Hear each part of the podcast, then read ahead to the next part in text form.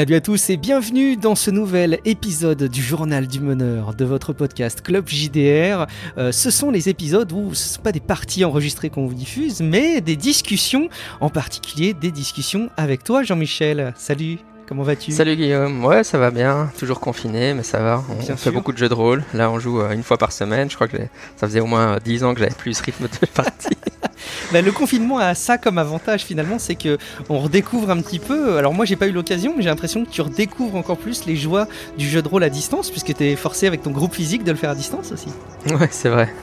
L'avantage c'est que ça va plus vite pour faire l'editing et donc je peux aussi euh, mettre plus d'épisodes dans, le feed pour les auditeurs. Tu continues d'ailleurs à le faire euh, à, l'ancienne, j'allais dire. Tu t'appuies pas sur des interfaces comme euh, Roll20 qu'on peut voir, tu sais, des sites internet qui permettent de, gérer des cartes, d'afficher différentes choses selon les scénarios Ouais, bah, on ne l'a pas enregistré, mais c'est vrai qu'on a joué. Euh, Murat a maîtrisé une partie de Ars Magica à sur Roll20, donc on a un peu expérimenté avec ça, c'est vrai que c'était sympa.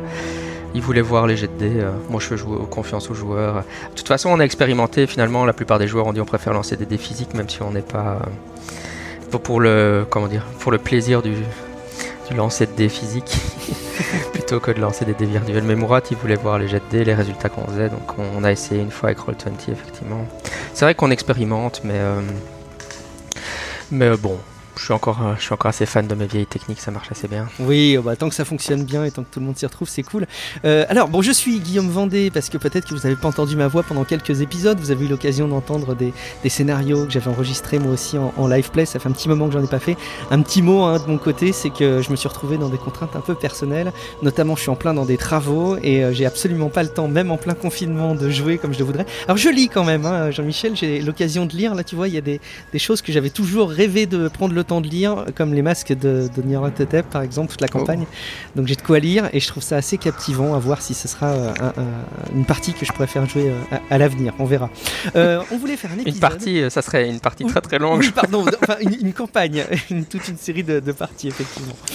Euh, Jean-Michel, l'idée dans cet épisode euh, du Journal du Meneur, c'est bien entendu de faire un petit peu le point sur les campagnes en cours. On va y revenir euh, plutôt en seconde partie de l'émission, mais tu avais plusieurs thèmes que tu voulais aborder. le premier, c'était les ouvrages que tu m'as montré là tout à l'heure à la caméra. Je suis, je suis jaloux de Sandy Peterson, Jean-Michel. Ouais, ils sont super beaux. Donc c'est Sandy Peterson, c'est le créateur de l'appel de Cthulhu. Et euh, il a sorti il y a quelques années, euh, il a commencé par un supplément pour Pathfinder avec les créatures du mythe, euh, qui étaient principalement... oui, j'allais dire qu'il était principalement les stats des créatures, mais je suis pas tout à fait sûr parce que j'ai pas cette version-là sous les yeux. J'ai la version qu'il a fait, donc ça s'appelle Sandy Peterson's Cthulhu Mythos. Et c'est, j'ai la version pour Donjons et Dragons 5ème édition, et donc je sais qu'elle a été augmentée par rapport à la version pour Pathfinder qu'il a faite. Je ne sais pas exactement euh, ce qu'il a, ce qu'il avait dans la version de euh, Pathfinder. Donc il a fait la version Pathfinder, puis la version que moi j'ai pour des dessins qu'il a euh, augmenté. Mais oui, en fait, j'ai dit c'est des stats pour les créatures du mythe dans, et Dragons, mais en, réalité, c'était l'idée que j'avais acheté avant d'acheter. Et, d'ailleurs, ça m'a, comment dire, retenu d'acheter pendant un bon moment. parce que je me dis, pour avoir les stats pour les créatures du mythe. Euh, bon, on a, la, on a la campagne en cours, la Pathfinder, mais il y a les stats des créatures pour, euh, qui sont mobilisées dans la campagne, donc j'ai pas besoin d'un bouquin en plus avec des stats en plus. Euh, donc ça m'intéressait pas fort. Et puis, je suis quand même allé voir par curiosité, parce que je voyais que ça avait beaucoup de succès. et ils avaient un scénario en PDF qui est disponible sur leur site d'introduction au système. Oui, parce qu'en fait, c'est plus que des stats de monstres. Euh, c'est vraiment, euh, c'est vraiment un système complet euh, pour, pour jouer au Mythe de Cthulhu dans, la, dans Donjons et Dragons 5. Mais bon, on est quand même dans de la fantasy. Et donc, ça implique quoi? Ben, Entre autres, il y a des nouvelles races jouables. Et donc, on peut jouer les fameux Zog. Donc, les Zog, c'est les rongeurs avec des tentacules à la place de la bouche qui font la taille d'un enfant, comme ça. On peut jouer des chats de Ulta, hein, qui peuvent voyager dans les Dreamlands à volonté. Il y a plein de règles super fun, hein, c'est super cool. Ils ont 9 vies par exemple. Quand le chat se fait tuer, euh, pendant... il revient à la vie au bout d'un des trois jours, je crois. Il a 9 points de destin, c'est ça Ouais, c'est ça. Parce qu'ils euh, sont. En fait, ils se réfugient dans les Dreamlands et puis après ils se rematérialisent dans le monde réel et donc le, joueur revient dans la campagne. C'est un des avantages parce que le reste du temps t'es un foutu chat donc. ça faut bien que ça ait un avantage, sinon tu ne sert pas à grand chose. Ouais, ouais. Bah, il a quand même pas mal de pouvoirs, mais c'est marrant de voir les pouvoirs qu'ils ont trouvés pour rendre la, classe, la race de personnages intéressante à jouer. Mais c'est vrai, ça, ça donne vraiment envie. Hein. Tu peux jouer des ghouls des ghouls des Dreamlands, euh, qui sont donc un peu pas forcément chaotiques, mauvaises, euh, et qui portent des beaux vêtements, etc. Il y a des magnifiques illustrations. Tu peux jouer des Gnori, ça c'est moins connu, euh, mais c'est des créatures dans les contrées des rêves qui sont des hommes serpents, qui vivent dans la mer, un peu comme des sirènes comme ça, mais qui peuvent aller sur la terre avec une longue queue. Et puis euh, la dernière race que tu, non, je crois que c'est les races principales, ouais. Mais en fait, ils ont quand même des règles, mais c'est moins Bon, c'est des règles supplémentaires, mais si tu veux jouer des, des, des hommes de Leng et des Chocho, mais ceux-là sont quand même des créatures maléfiques par défaut, donc... Euh, et justement, c'était un petit peu ce qui m'interpellait, c'est que là, tu es en train de décrire euh, donc l'interprétation de ces personnages que d'habitude, on a plutôt l'habitude de voir comme étant euh, des, des, des, adversaires dans les combats des joueurs. Donc, comment on peut mettre ça en scène? Mais oui, et d'ailleurs, on, est arrivé dans la campagne Pathfinder euh, avec les joueurs qui vont dans les contrées des rêves, et j'ai eu cette réaction de certains des joueurs en me disant, mais parce qu'ils ont rencontré euh, dans une des dernières parties qu'on a fait des ogres, et les ogres n'étaient pas méchants. Et évidemment, les joueurs étaient là, où c'est des créatures du mythe, donc forcément, ça doit être méchant, ou ils doivent essayer de nous tromper.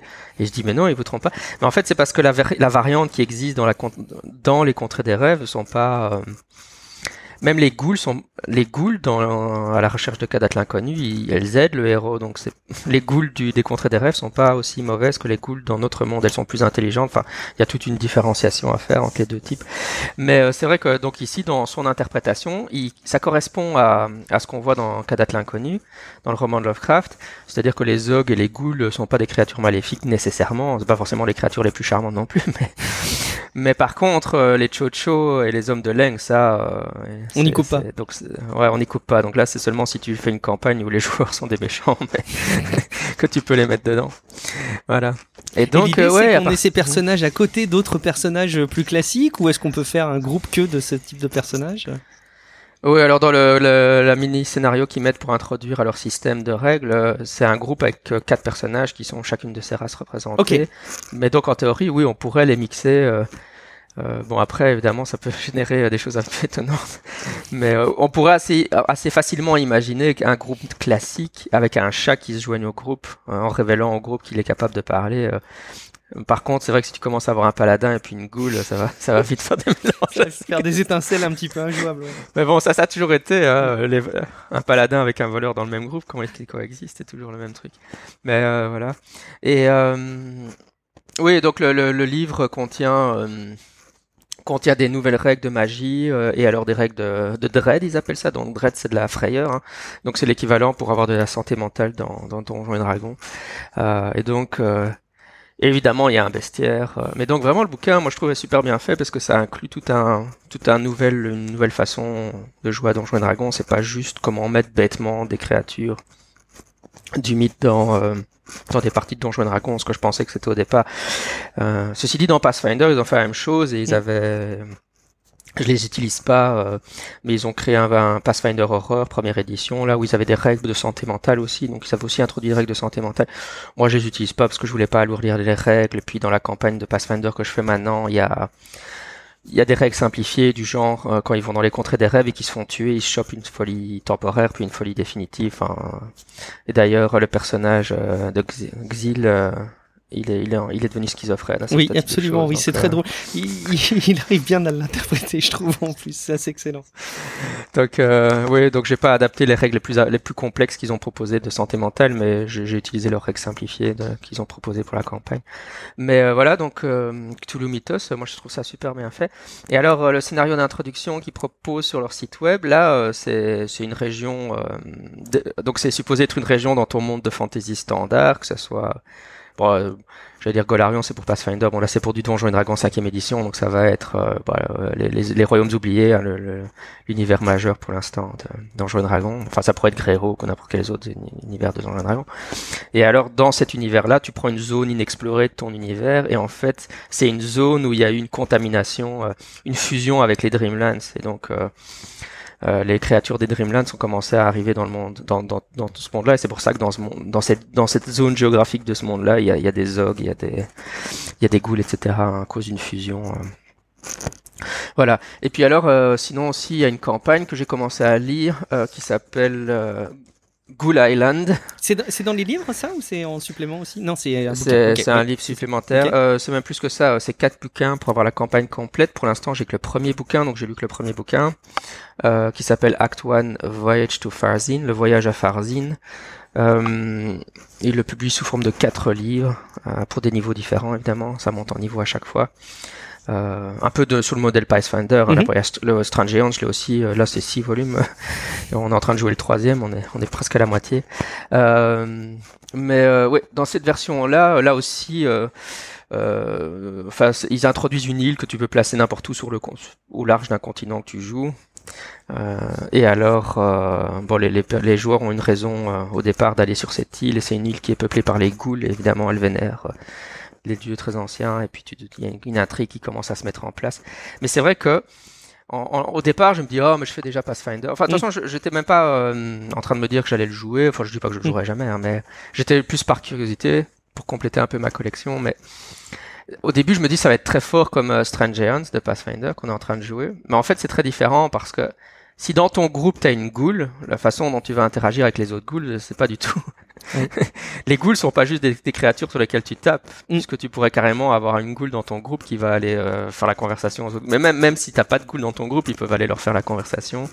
Et donc l'ambiance est finalement euh, est finalement assez différente, je trouve. Euh, bon après, ceci dit, j'ai pas la campagne complète, c'est ça qui joue. Euh, maintenant, je trouve que Strange Giants c'est vraiment super bien fait. Hein. donc, euh, mm. moi, je suis vraiment très fan de Strange Giants. C'est un peu ma euh, question qui, qui, me venait par rapport à ce que tu décris. C'est quelqu'un qui aujourd'hui est très fan du mythe bah tiens, qui aime bien euh, l'appel de Toulouse, euh, qui a envie de se plonger dans de, dans de l'Heroic Fantasy, est-ce que c'est pas quand même plus simple de se lancer dans Strange dans, dans, la campagne de Pathfinder que tu, que tu fais jouer, dans Strange Giants, qui, qui permet, euh, j'allais dire, de le faire un peu de clé en main, peut-être de manière un peu plus linéaire et, et, et, avec moins de travail. et j'ai l'impression, par contre, que ce que tu décris, c'est plus quelque chose que tu peux apporter comme un espace de respiration ou un complément à quelque chose qui existe déjà, comme campagne qui serait déjà construite. Je sais pas, en tout cas, je dirais que moi, la version que je verrais, puisque c'est deux campagnes, donc forcément euh, Voyage to Farzin, là, le, enfin donc la, la campagne Goon Island et Voyage to Farzin, c'est le premier volume. Ça s'adresse à des niveaux 1 au départ. Mhm. euh, mais je dirais que moi, la version que je, je dirais plutôt, c'est que Strange Aeon, c'est beaucoup plus accessible à des. Tu peux taper ça à n'importe quel groupe de joueurs habitués à du Donjon et Dragon, qui connaissent pas du tout le mythe, qui en plus n'interprètent euh, pas de monstres contrairement à ce que tu décris voilà. Et dans le fond, ça ressemble à de la fantasy classique, sauf qu'il commence tout, la campagne introduit tout doucement de l'imagerie cthulhienne dedans. Et donc le choc culturel est moins, est moins intense. Tandis que si tu arrives avec euh, Cthulhu Mythos à un groupe de Donjons et Dragons et tu dis bon, maintenant, vous allez jouer des ghouls et des chats de lutin, ils risquent de vous regarder avec. Euh, C'était pas ce qu'on déjà... prévu ça. moi je veux faire mon barde dans le jeu. euh, ça va, ça va beaucoup moins le faire, je pense. Euh, donc, euh, mais, donc c'est voilà, je dirais que Voyage to Farzin, enfin Ghoul Island, c'est beaucoup plus pour des gens déjà familiarisés avec le mythe de Cthulhu, je dirais. Euh, des gens qui aiment bien. Euh, moi, je, moi, je dirais des joueurs, de, par exemple, à des joueurs de l'appel de Cthulhu qui veulent faire un truc de type Donjon et Dragon à la place. Ça, ça correspondrait mieux, je pense, à ce type de profil. Euh. Mais si, euh, si, tu, si tu prends des joueurs euh, débutants à froid qui connaissent pas du tout le mythe, ils, vont, ils vont rouler leurs yeux derrière, dans leurs orbites en se disant mais qu'est-ce que c'est que ce truc C'est complètement chelou ou bizarre. Alors du coup, ça, change quoi selon toi la lecture? Je ne sais pas si d'ailleurs tu es arrivé à te faire une idée à la lecture de la, de la campagne ou du premier livre, mais est-ce que ça, qu'est-ce que ça change d'interpréter des monstres? Parce que finalement, c'est, bon, c'est pas si commun que ça quand même, parce qu'on on, interprète des monstres. Modulo ce que tu disais tout à l'heure, hein, euh, euh, que les ghouls ne sont peut-être pas euh, que les créatures qu'on massacre dans le cadre de combat comme tu le décrivais si bien. mais ça change quelque chose ou pas? Oui, oui, oui. En fait, je pense que jouer des monstres, c'est justement un des, un des intérêts du truc le plus, le plus fort, hein, parce que je crois que c'est, on a tous un peu eu à un moment donné le rêve de, oh, on va jouer les monstres.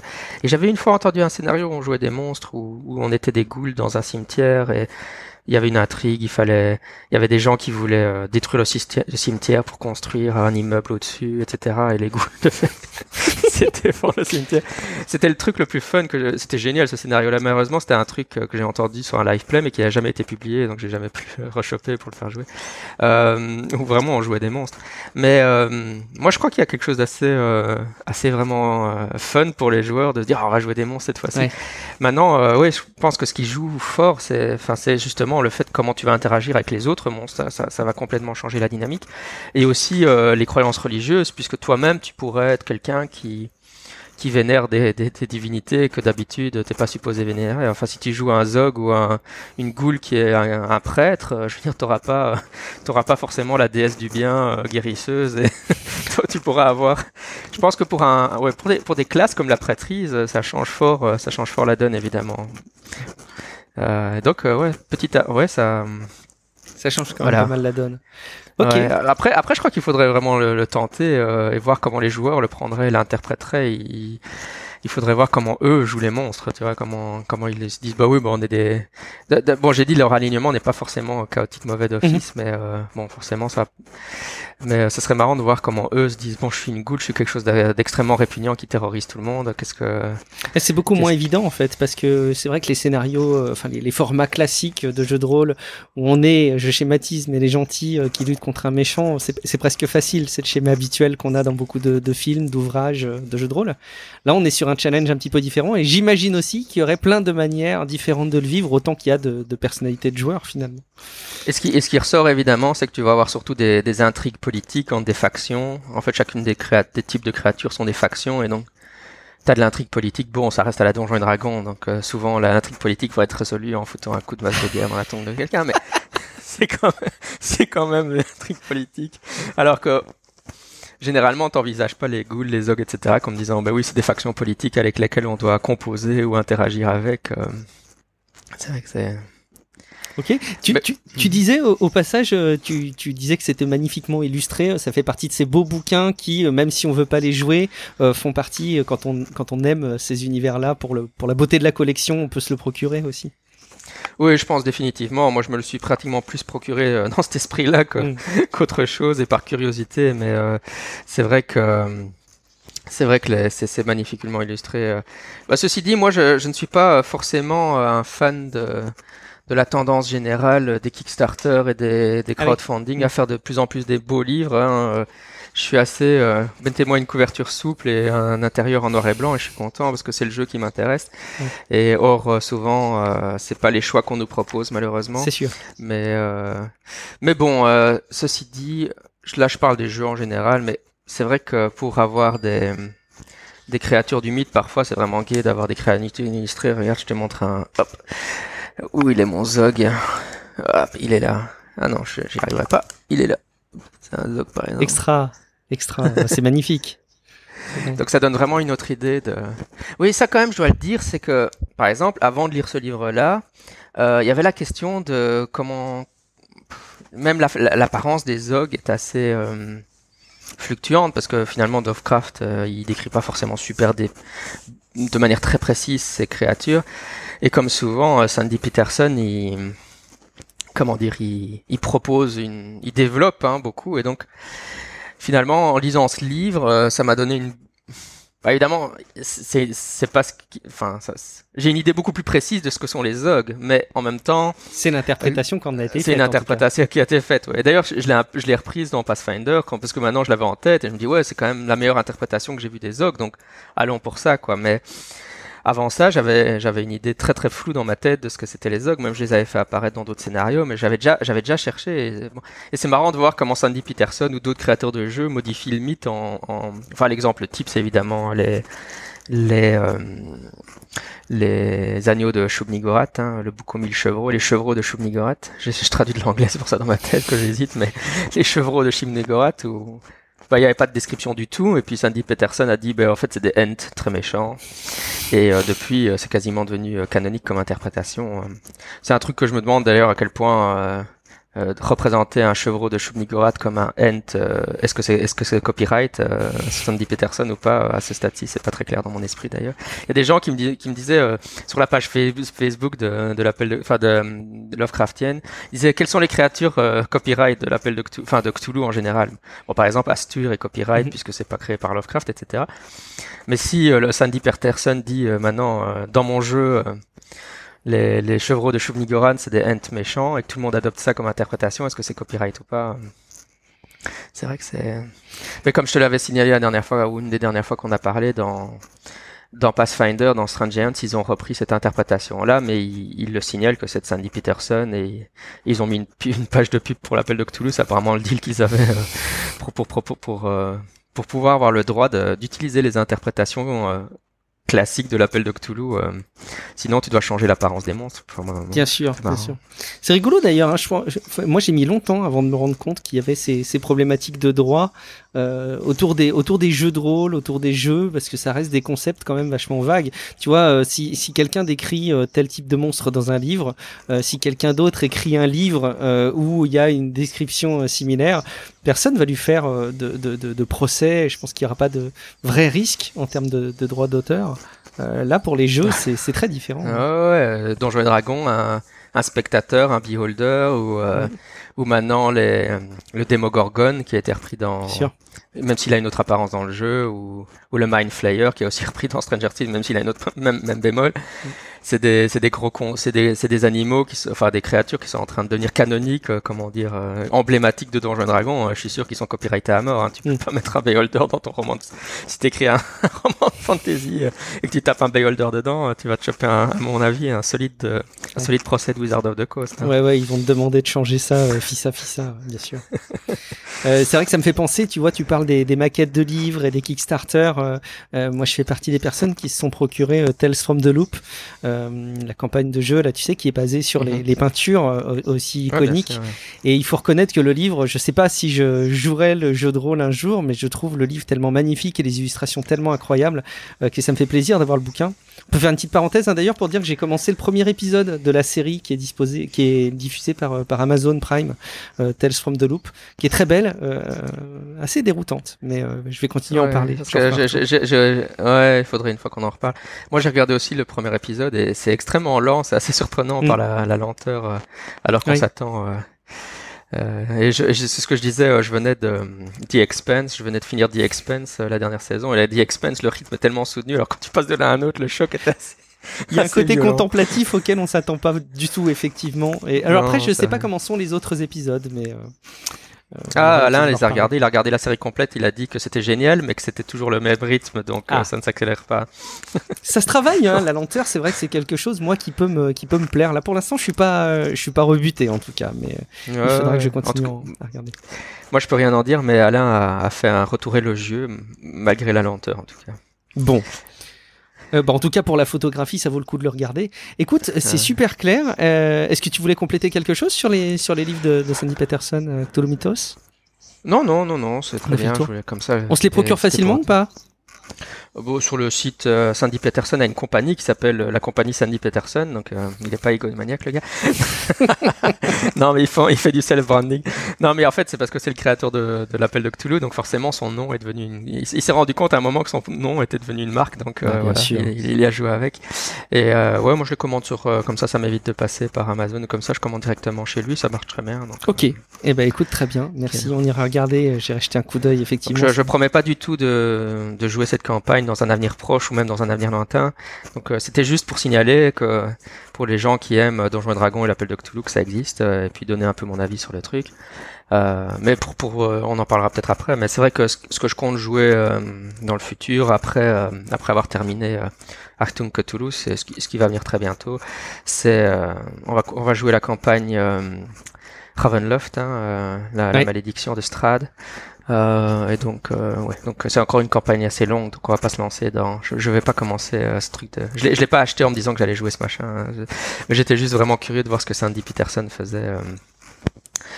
Euh, Bon, évidemment, euh, j'ai les stats des, des, monstres de Cthulhu, donc si jamais je veux mettre euh, un monstre de Cthulhu dans Ravenloft, je peux. Tu pourras le faire euh, en respectant les règles.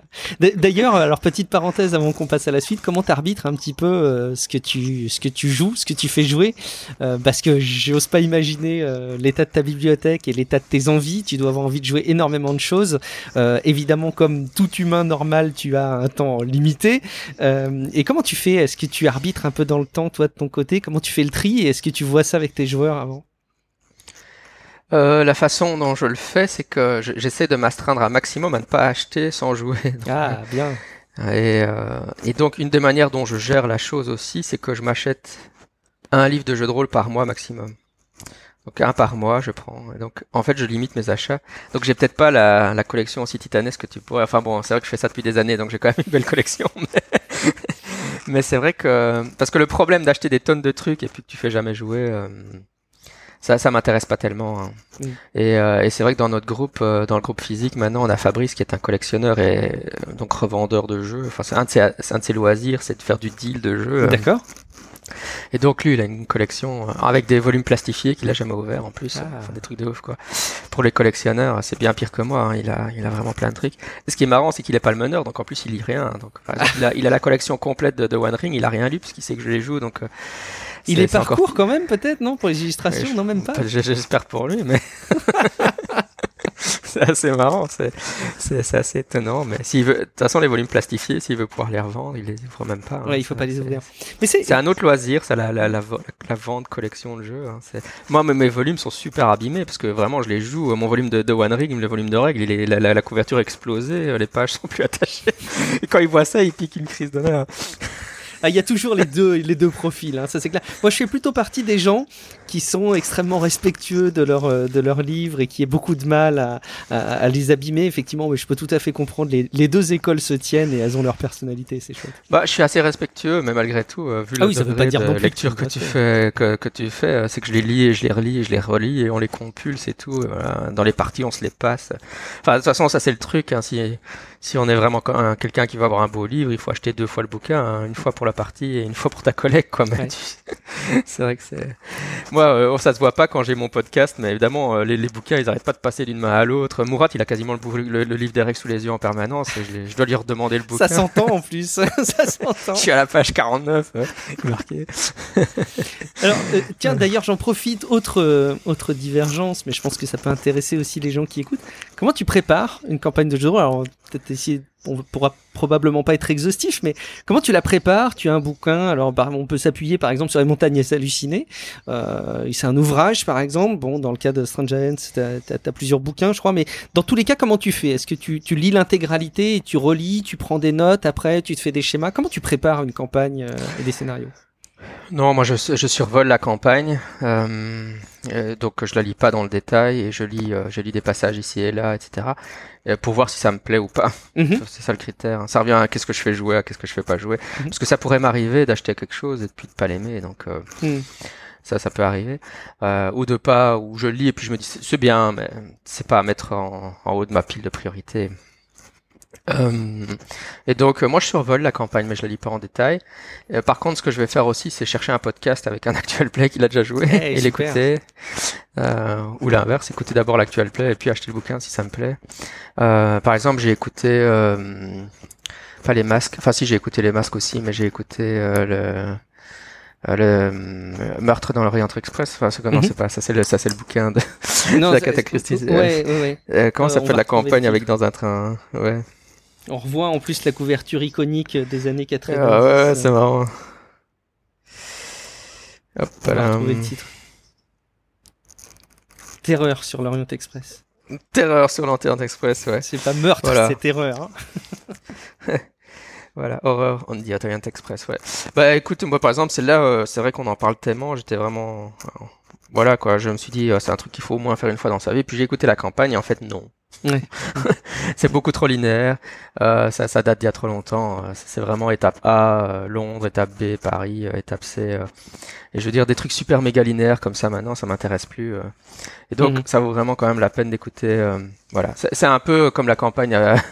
Les, les, montagnes hallucinées qui était très linéaire qu'on a mhm. fait avec Morat, enfin la première campagne qu'on a fait pour le podcast. C'est gai de le faire une fois, mais mais en plus, bon, les montagnes hallucinées par son setting dans l'Antarctique et tout, ça, ça me parlait beaucoup plus. Mais voilà, visiter différentes villes d'Europe et faire, euh, voilà, t'arrives à Paris, tu fais ta petite enquête, tu passes au truc suivant. Euh, les fans de l'horreur de, sur l'Orient Express doivent posséder des hurlements de terreur dans leur tête, mais moi je trouve ça, à ce stade-ci des choses, je trouve ça beaucoup plus linéaire. Alors que toi, t'es en train de lire les masques et là, on peut faire euh, tout dans le désordre, c'est mm. pas du tout linéaire, c'est même un des challenges de masques pour le meneur de jeu. De... vous allez où maintenant? Bon, on va attaquer le Caire directement, non? Bon, Vous me laissez le temps de potasser avant qu'on fasse le prochain, alors. Ouais, effectivement. c'est ça, quoi. Mais bon, à ce stade-ci des choses, je pense qu'une campagne, une campagne, ça peut plus permettre d'être aussi linéaire que ça. Hein, ça, c'est un peu mm. daté.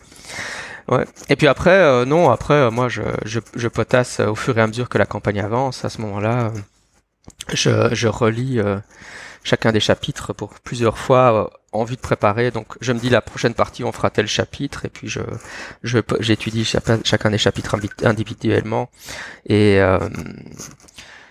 euh, oui, alors ce que je fais aussi euh, parfois quand je fais la campagne, c'est qu'évidemment je réécoute des épisodes du podcast pour me rappeler ce qui a été fait auparavant, donc je vais revoir. Euh, c'est vrai, je prends des notes au fur et à mesure. Mais euh, oui, il y a des fois ma méthode, c'est que comme je survole la campagne, il se pourrait qu'il y ait des passages de la campagne qui soient pas cool et que je m'en sois pas rendu compte avant d'y arriver.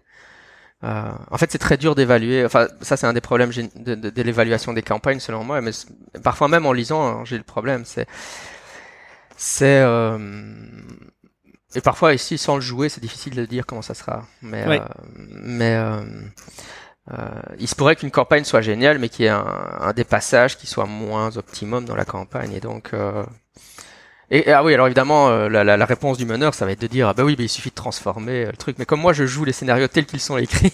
J'ai le même défaut ou la même qualité, je sais pas comment on doit le présenter que toi, effectivement. Mais tu vois, moi, c'est exactement ce cas-là pour euh, le ressac de Brin Selidou, euh, qui est toujours, euh, qui, qui n'est toujours pas fini. Le, le troisième volet n'est pas fait. On avait joué le deuxième scénario, on a diffusé le premier. Vous pouvez le retrouver dans le flux du podcast hein, si vous l'avez pas entendu, vous qui nous écoutez. Mais on a joué le deuxième, il est enregistré. Je j'ai pas fini l'editing, je suis dessus ça pourrait ne pas tarder à arriver. Mais écoute, j'avais pas suffisamment pris la mesure de la troisième partie avant de lancer euh, la mini chronique de trois scénarios. Mmh. Et là, je me retrouve à avoir compris ce que c'était le troisième scénario, à l'avoir potassé.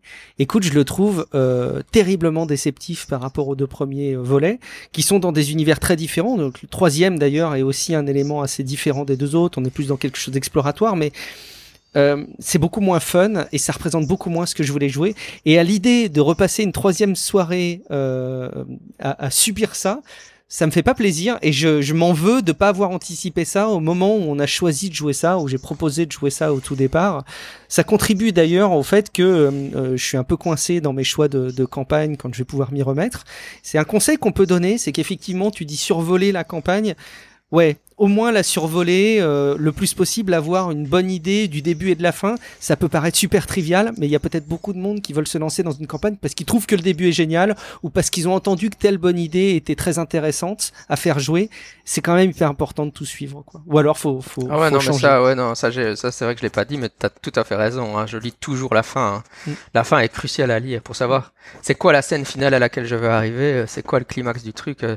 Ouais, donc quand ça je survole, je, je lis toujours très attentivement la fin, c'est le truc qui me... Parce que, euh, voilà, si ta campagne se termine sur un flop, euh, ah sur un truc, euh, ça c'est...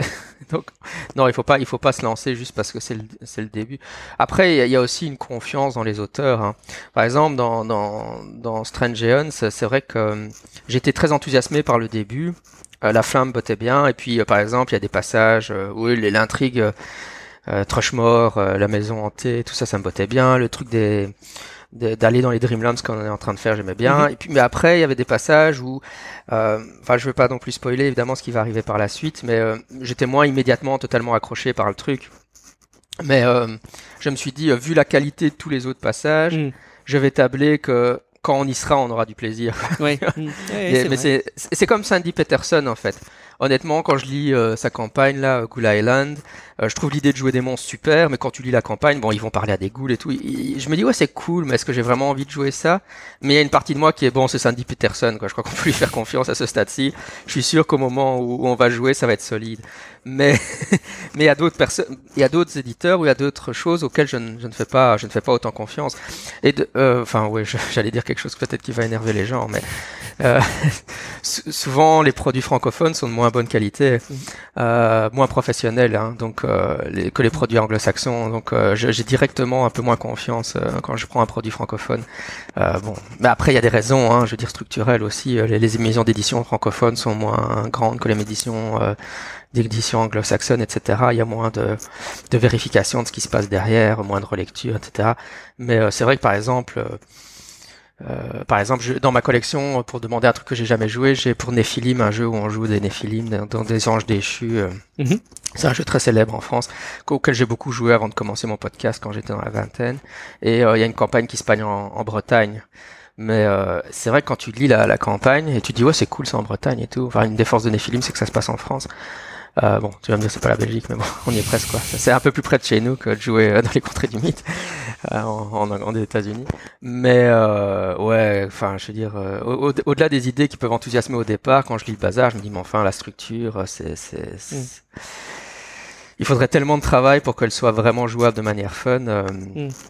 Euh, même pour une campagne. Mais euh, ceci dit, je pense qu'ils viennent de faire un nouveau Kickstarter qui a eu beaucoup de succès et ils vont la réécrire, je pense. Maintenant que je peux pas me positionner sur la nouvelle édition, mais, mais en tout cas sur l'édition classique qui est pourtant super célèbre. Hein, mais euh, bon, enfin après, ça revient sur un sujet qu'on a aussi parlé, c'est qu'au fur et à mesure des décennies, la qualité des produits a augmenté considérablement. Et, et, à l'heure actuelle, on est dans un âge d'or du jeu de rôle. C'est la meilleure année de Donjons et Dragons de toutes les années qu'ils ont jamais fait d'un terme Donjons et Dragons, c'est quasi, c'est un, un, pan du hobby qui est tellement monstrueux. C'est ah, c'est sûr, ça, c'est incontournable de, de, de, se pencher dessus quand on aime le jeu de rôle, je pense. Et donc, il a, il a, ouais, c'est ça, la, la, qualité. En tout cas, les produits qui sont suboptimales ou en dessous.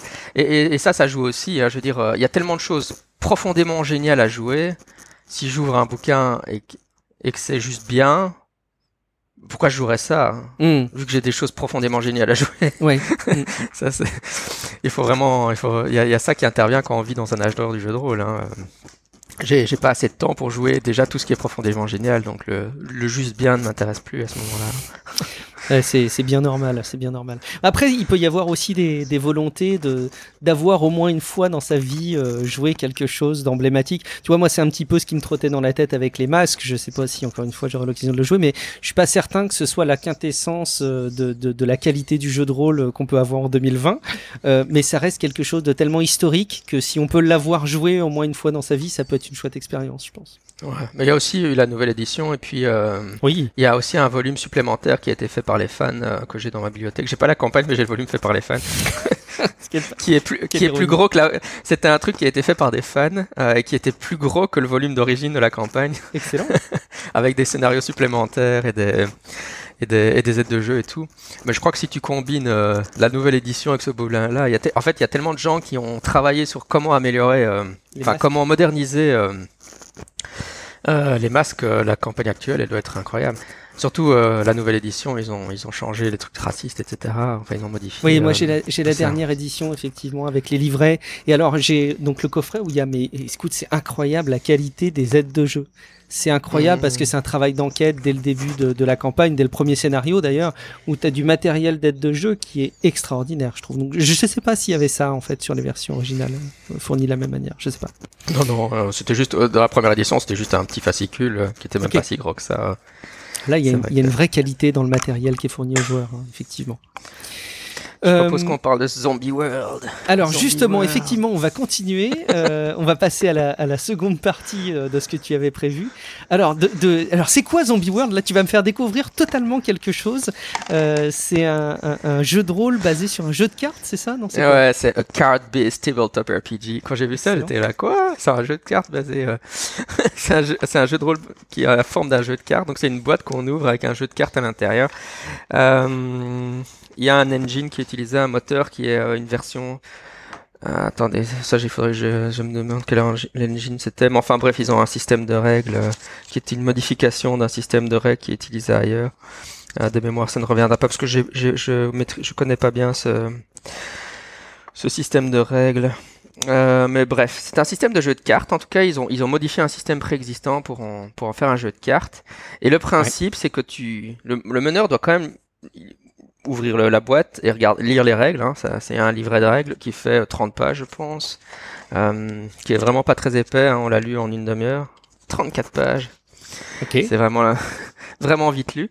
Et une fois que tu as ça, tu dois aller à ta table de jeu et puis tu poses le paquet de cartes et tu es prêt à jouer. Quoi. Donc si tu Ah. connais les règles, tu peux, tu peux improviser. Enfin, le principe, c'est non, tu, c'est pas que tu peux, tu sais, c'est un système pour improviser des parties sans préparation. Pour autant que tu systèmes, le, que tu connaisses le système de règles. Et donc nous on l'a fait une fois, on n'a pas enregistré la partie cette fois-là pour des raisons diverses. Mais euh, peut-être qu'on en refera une parce que aussi oui c'est un en tout cas pour améliorer la qualité de l'improvisation, c'est vrai que c'est un genre de truc où je, je dirais qu'il faut jouer plusieurs fois. C'est aussi pour ça que je l'ai pas enregistré parce que je savais que la première fois que je le ferais, euh, ça serait pas optimum. Euh, mais donc euh, le principe c'est que il y a des cartes. Alors les cartes, tu dois créer un personnage, mais alors il y a un tirage de, donc T'as déjà des cartes pour l'environnement, donc ça se passe dans un monde de zombies classique, euh, style euh, Walk- Walking Dead ou Romero. Mhm. Et donc, première chose, il y a un certain nombre d'étapes pour créer le setting et les, et les personnages. Et ça prend plus ou moins 15 à 20 minutes à la table de jeu et tu le fais live quand t'arrives. Hein. On, a on s'installe et puis euh, le début de partie, c'est créer l'environnement. hein. Il y a un certain nombre de jeux qui font ça. Il y a des jeux qui consistent à créer par exemple un univers et puis après, euh, ça prend une soirée de jeu et tu crées l'univers avec tes joueurs et puis après tu, tu utilises un système style GURPS pour jouer dans cet univers-là.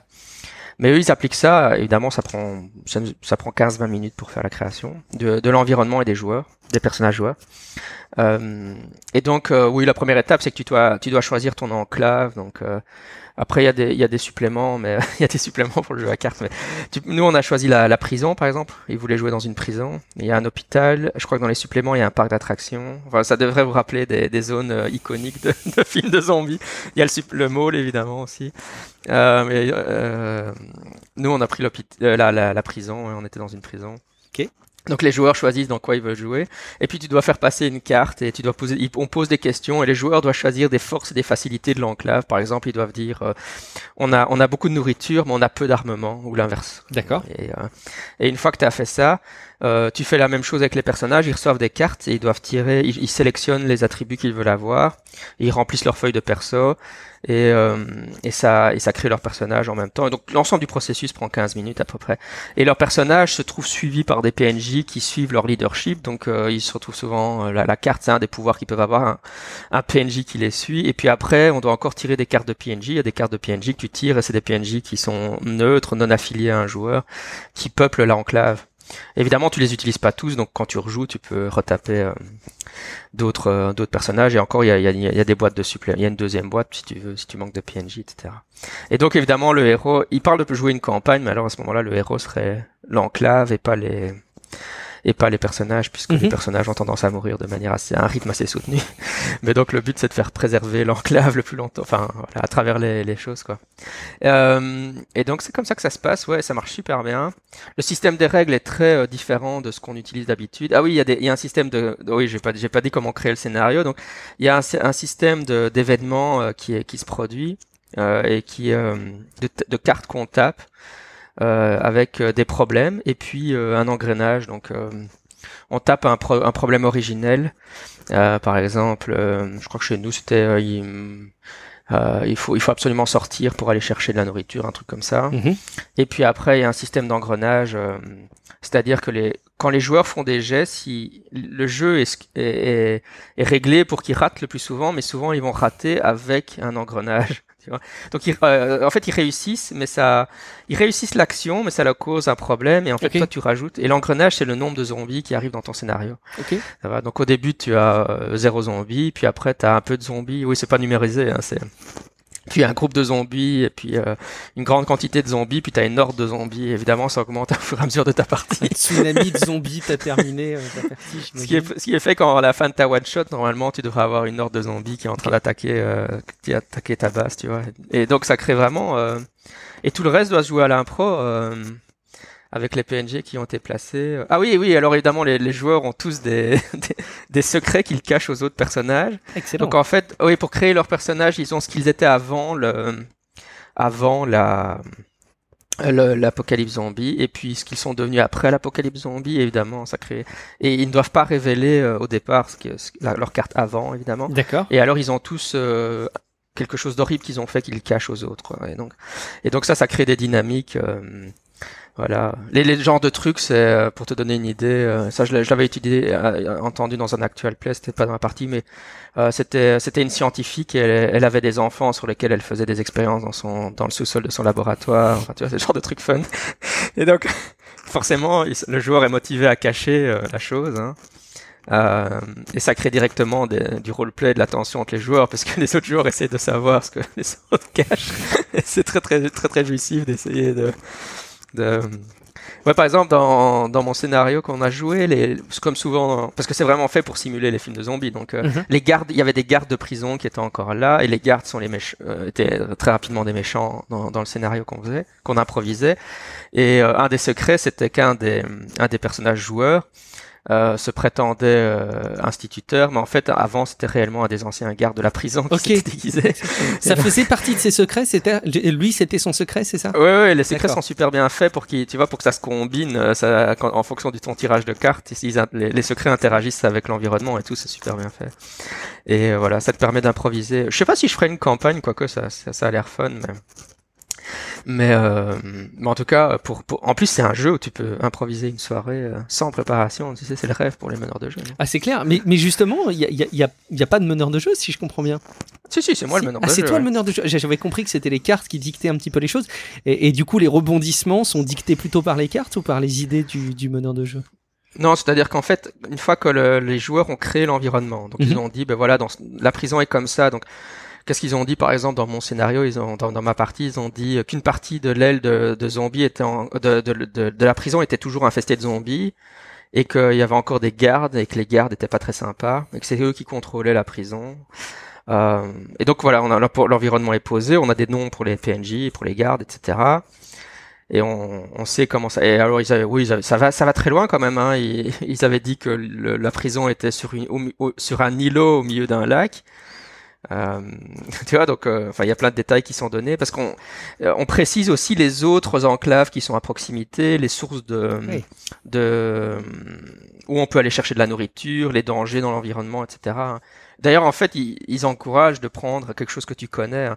Donc eux, ils avaient trouvé un, euh, un truc qui se trouvait dans la montagne. On s'était retrouvé à jouer en Suisse, apparemment. Je sais pas, c'était mes joueurs. Moi, moi c'était mes joueurs.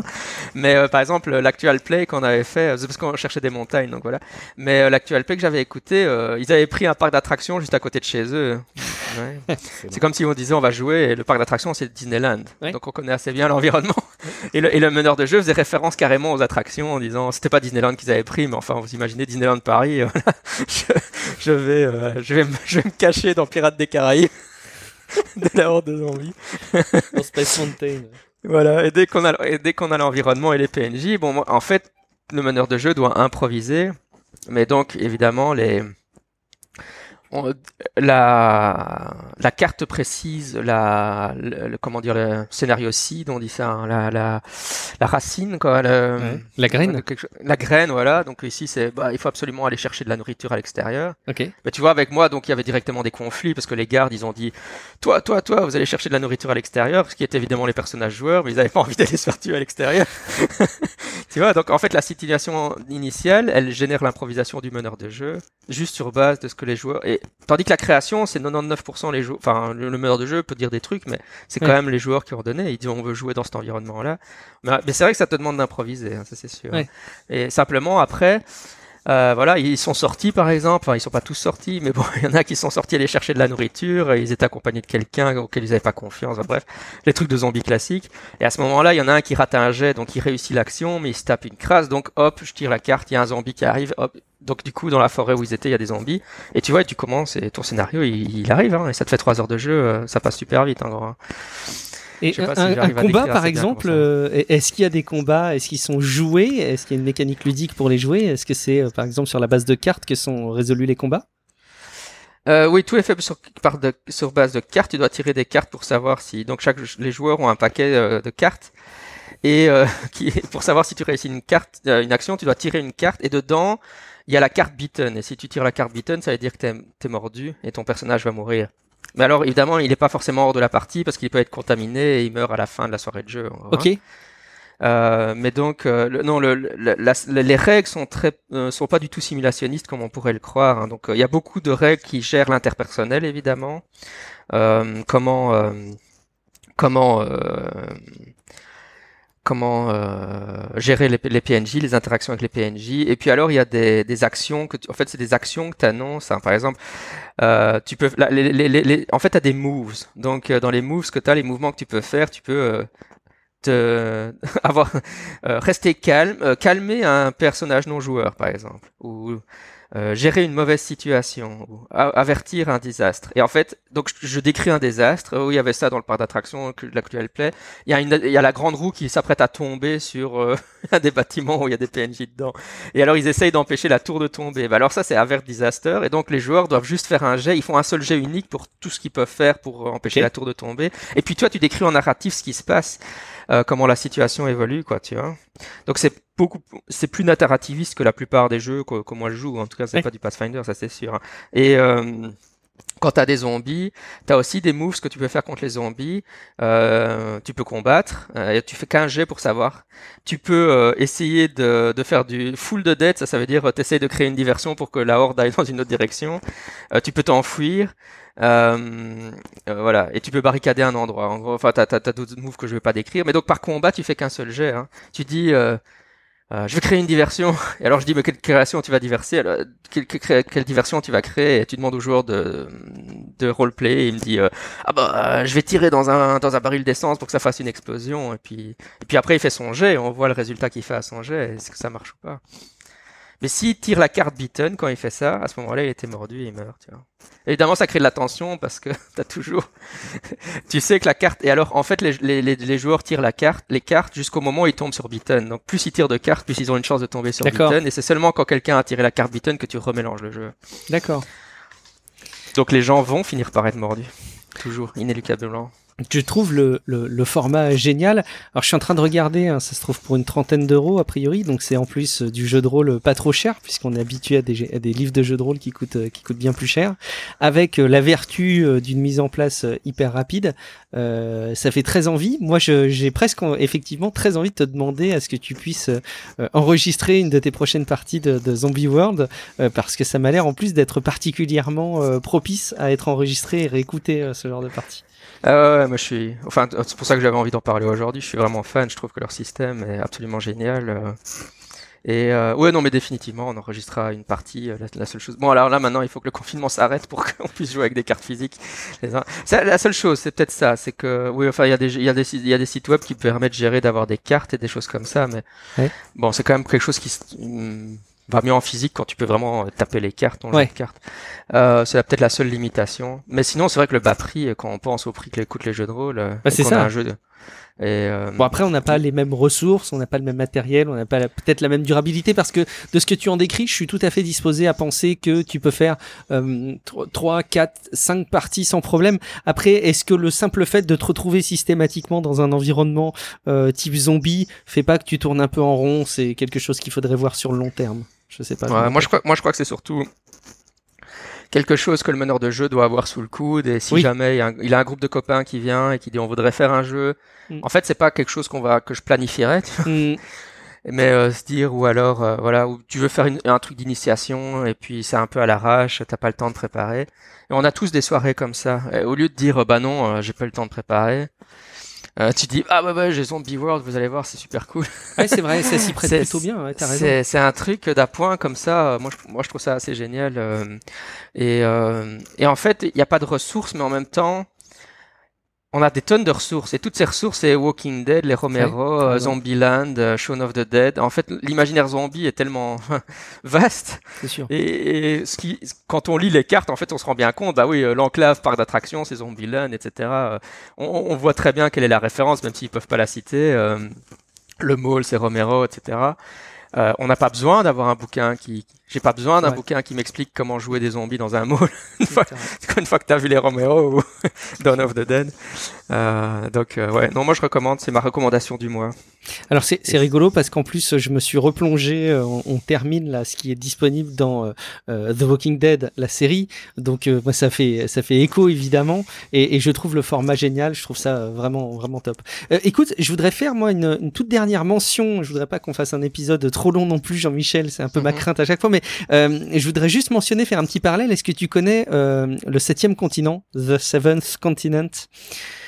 Euh, puisque tu parles de jeux de cartes et je me disais que Ah c'était non, ça, ça ne me dit rien. alors, je vais, je vais juste en, en toucher un petit mot, mais euh, c'est une boîte qui avait euh, lancé ça via un Kickstarter. Maintenant, le jeu est disponible sans le Kickstarter, hein, donc ça coûte une soixantaine d'euros. C'est un jeu de cartes qui s'appuie sur le principe des livres dont vous êtes le héros. Euh, donc tu as euh, ton personnage, euh, pas forcément une fiche de personnage, mais tu peux choisir un personnage. C'est un jeu qui est que tu peux jouer à plusieurs en coopératif de 1 à 4 joueurs et euh, tu te retrouves en gros dans un environnement très Lovecraftien à explorer un continent, en tout cas à te remémorer euh, ce qui a pu t'arriver euh, dans une exploration passée et tu te retrouves avec euh, un scénario qui t'est déroulé et bah, en fonction des, cartes que, sur lesquelles tu choisis d'aller, il va se passer différentes actions. Et la ressource, elle est liée fortement à la pile de cartes qui est disponible pour les joueurs pour être retirée. C'est-à-dire que tu vas faire une action, par exemple, j'ai essayé de faire du feu, je vais tirer un certain nombre de cartes, et quand j'ai épuisé mon paquet de cartes, là, je risque d'avoir euh, de tomber sur une carte qui va faire que je, risque de perdre. Euh, je, je vais pas donner trop trop de détails parce que je pense qu'il suffit de se, de se plonger sur le site pour voir un petit peu l'aspect. C'est un, un, un jeu hyper sympa, très long qu'on peut jouer soit seul, soit en coopératif euh, jusqu'à quatre joueurs, qui va vous prendre des très longues soirées parce qu'il y a même une mécanique pour enregistrer ta partie. C'est-à-dire qu'ils ont même prévu euh, comment faire pour que quand tu as étalé tout un parcours de cartes, euh, que tu doives t'arrêter parce que la soirée est terminée et que tu vas y reprendre plus tard, tu peux enregistrer ta partie pour la, la continuer plus tard. Ça coûte 60 euros, mais il y a énormément de cartes dedans et le matériel est vraiment magnifique. Allez jeter un coup d'œil. C'est euh, vous tapez le septième continent ou sur le site seriouspoulp.com euh, et vous allez vous allez voir ça. C'est dispo en français, en anglais. C'est une vraie belle recommandation que je peux vous faire. Vous n'allez pas vous en lasser de, de sitôt, je pense. Jean-Michel, est-ce qu'on conclut cet épisode avec quelques mentions pour nous dire où tu en es des différentes campagnes et qu'est-ce qui va venir? Oui, bah écoute, euh, Pathfinder, on est, comme on en a parlé pendant l'enregistrement, on est euh, dans le troisième module. euh, Génial le, le- chien euh, qui- qu'ils ont découvert. Je- J'en dis pas plus, mais e- extraordinaire cette scène. Ça c'était vraiment très marrant, ouais. Je me demandais quand, quand ils allaient aussi le découvrir. Mais euh, oui, ouais, euh, je trouve, je trouve cette partie très chouette parce que de, de la campagne, enfin jusqu'à présent, je suis vraiment très fan de cette campagne. Euh, je trouve que le, l'exploration des Dreamlands c'est très chouette. Et là, on est vraiment dans du Lovecraft à 200%, vu que tous les lieux de, Love- de- des Dreamlands qu'on explore sont des lieux qui sont décrits par Lovecraft. hein. Et donc, on est vraiment dans les terres, euh, enfin, dans des terres Lovecraftiennes. La seule chose qui est peut-être pas très Lovecraftien, c'est justement le truc qui perturbe les joueurs, que les créatures sont, enfin, les, les, les contrées des rêves, c'est pas de l'horreur, hein, c'est de la fantasy lo- de Lovecraft. hein. C'est nous qui mettons ça là-dedans, mais euh, pour Lovecraft, c'était pas du mythe de Cthulhu, hein, c'était juste de la fantasy. Mais c'est ce que je disais à un de mes joueurs, euh, c'était euh, c'était de la fantasy avant que, Tol- Tolkien n'arrive, hein, basé sur Lord Dunsany et d'autres choses similaires. Mais euh, donc ça c'est très cool. Euh, pour euh, The One Ring, bon, on avance toujours dans l'assombrissement de Mirkwood. On, on avance à la fois vite et extrêmement lentement vu mon mon programme de scénario. Ouais ouais, moi je suis toujours très enthousiasmé par le par euh, par la campagne. Euh, euh, juste Cubicle 7 a perdu les droits, on sait pas trop ce qui s'est passé, et puis ça a été récupéré par une autre compagnie et qui ont réembauché, l'auteur de, One Ring pour continuer, mais je ne sais pas, enfin je sais pas quelle forme ça va prendre. Inversement, y a tel- on a déjà tellement de matériel que je crois que rien que Mm. la campagne en cours, je, je- on la terminera quand j'aurai 80 ans, si, j'y- si arrive. Donc, si le coronavirus nous l'autorise. Ou alors il il faudra Donc- jouer tous les jours, quoi. Ouais, c'est ça, quoi. Donc, euh... bon, enfin, on a quand même eu des parties qui ont été, euh, qui ont, qui ont bien fait avancer la timeline. euh, la, la, la fiancée du roi Bard, la femme du roi Bard est morte, euh, et puis maintenant on a découvert euh, que le Black Tarn, euh, euh, qui est une ville importante, de, un village important dans la campagne, que la, une, les, les, les, les nymphes qui habitent une des nymphes étaient corrompues par par les araignées, euh, les araignées euh, maléfiques qui sont dans Mirkwood, euh, et y a- on a eu la première apparition d'un Nazgul.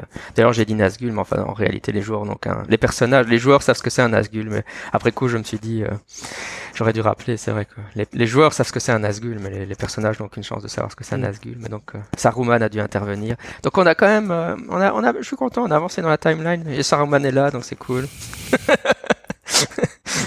J'aime bien Saruman, qui est super gentil. Bien C'est sûr. gentil ça.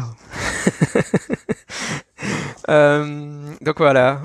la seule chose que je dirais, c'est que les, les, règles de The One Ring me tapent sur les nerfs. personnellement, je suis pas fan des règles, surtout les règles de combat. Je trouve que les règles de combat, j'ai beaucoup de mal à visualiser le combat.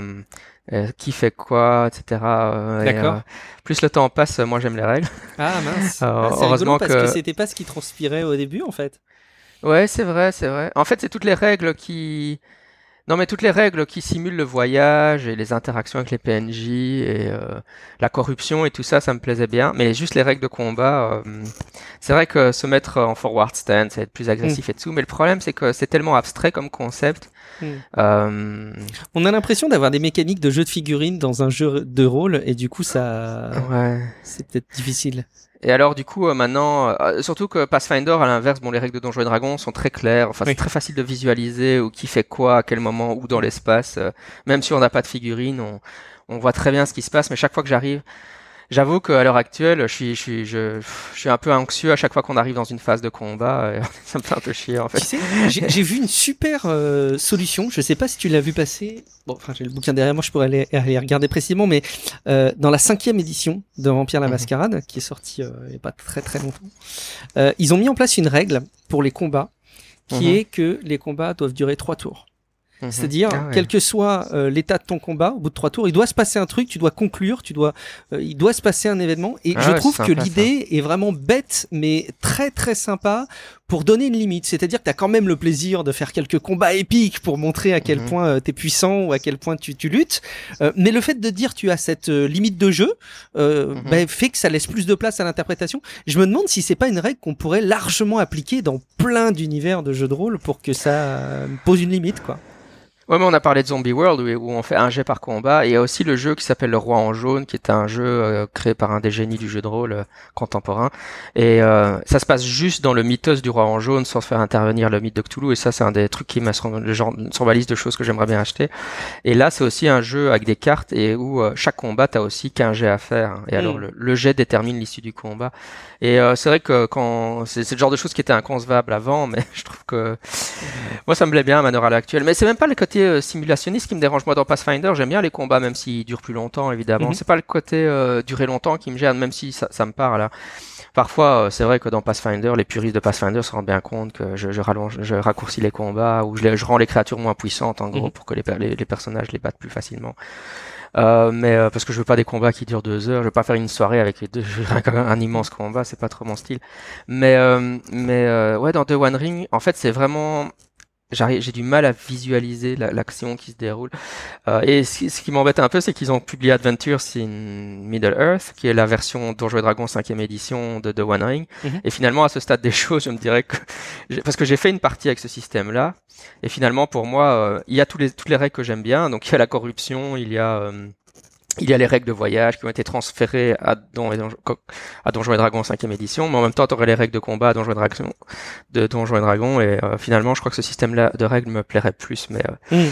si je si je disais ça à mon groupe de joueurs, moi, il y en a qui pousseraient des cris d'horreur, mais on va transférer contenter tout le monde, c'est pas évident. Hein. c'est ça. Mais voilà un peu mon, mon ressenti sur la campagne à l'heure actuelle. Mais sinon, euh, je m'amuse super bien. Tout, tout le reste, mis à part les combats. En tout cas, il y a un truc que j'ai, un mystère que j'ai pas encore réussi à percer dans The One Ring, c'est comment tu tues un personnage en combat. Euh, la seule fois où on a tué et un personnage est mort, c'est parce que j'avais enfin j'avais appliqué une règle bizarre euh, qui était dans le supplément, mais qui permettait, qui disait qu'un personnage devait se sacrifier. Mhm. Et si je suis les règles de combat euh, jusqu'à présent, avec deux deux wounded. Euh, pour arriver à ce résultat-là, j'arrive à. Enfin, j'ai pas encore compris, ou alors il faut vraiment un balrog. Mais mhm. du coup, une de mes craintes avec ça, c'est que mes personnages se sentent, mes joueurs se sentent indestructibles parce qu'ils arrivent trop facilement à à survivre à tous les combats que je propose. Euh, je sais pas. Enfin, enfin, il y, y, a quelque chose qui me perturbe au niveau des règles de The One Ring que j'ai pas encore. Euh, bon, on verra. Il y a peut-être un auditeur qui m'a envoyé des remarques en me disant mais t'as encore rien compris aux règles. Encore? Il y en a beaucoup Je suis sur le serveur Discord des différents podcasts. Vous pouvez aller critiquer mon application des règles. Ouais, mais The One Ring, on suit les règles parce que Murat les lit et il arrête pas de corriger. Donc on suit les règles de One Ring, on suit les les règles dans, telles qu'elles sont écrites, donc je comprends pas. Et Pathfinder, même la dernière fois, les joueurs ont chopé un, un, un PDF du, du, des, règles et comment ils commencent à aller voir le PDF. Donc maintenant, je suis foutu. Euh, tout le monde vérifie mes règles. Mais Ah, et alors, Arctum Cthulhu, on a pratiquement terminé. Hein. Il, uh-huh. reste, euh, il reste une ou deux soirées de jeu. Malheureusement, la dernière partie que j'ai fait d'Arctum, c'est pour ça que ça fait longtemps qu'il n'y a pas eu d'Arctum. J'étais en train de l'éditer, le fichier était corrompu, donc j'ai perdu une soirée de jeu. Euh, mais sinon, on est, presque à la fin d'Arctum. Euh, on arrive vers le grand final, euh, encore une ou deux soirées max. Euh, et alors, une fois qu'on aura fini Arctum, euh, qui était un truc que je faisais un peu à côté hein, pour me détendre de One Ring, hein, mais, mhm. mais après, on attaquera, et là, on attaquera sérieusement.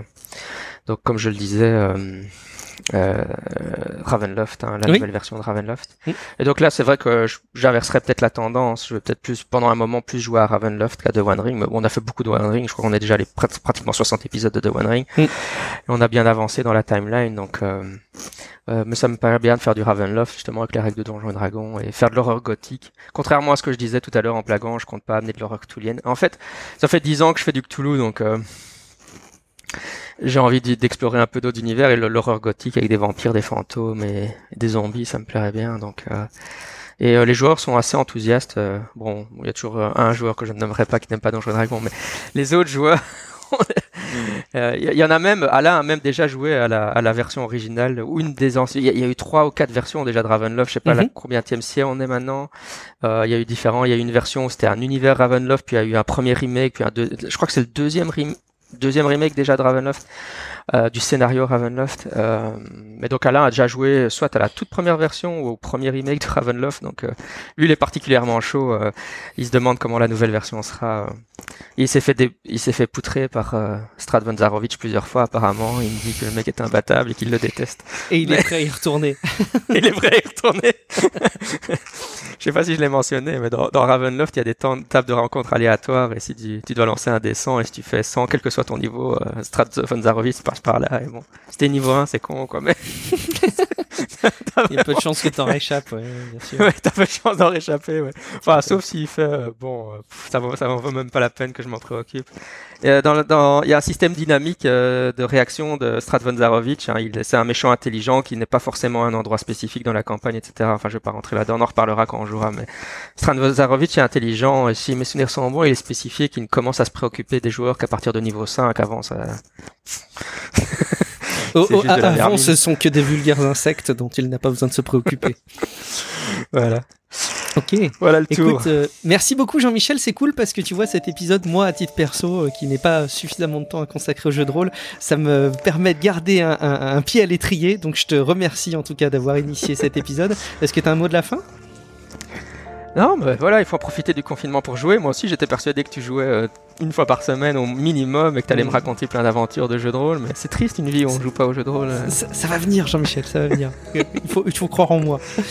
merci beaucoup en tout cas pour ce petit moment passé. C'était hyper intéressant. Et puis euh, merci aux, éditeurs de nous avoir écoutés. Et le prochain épisode devrait être une vraie partie de live play comme vous les aimez tant. À très bientôt. Ciao à tous. Ciao, ciao.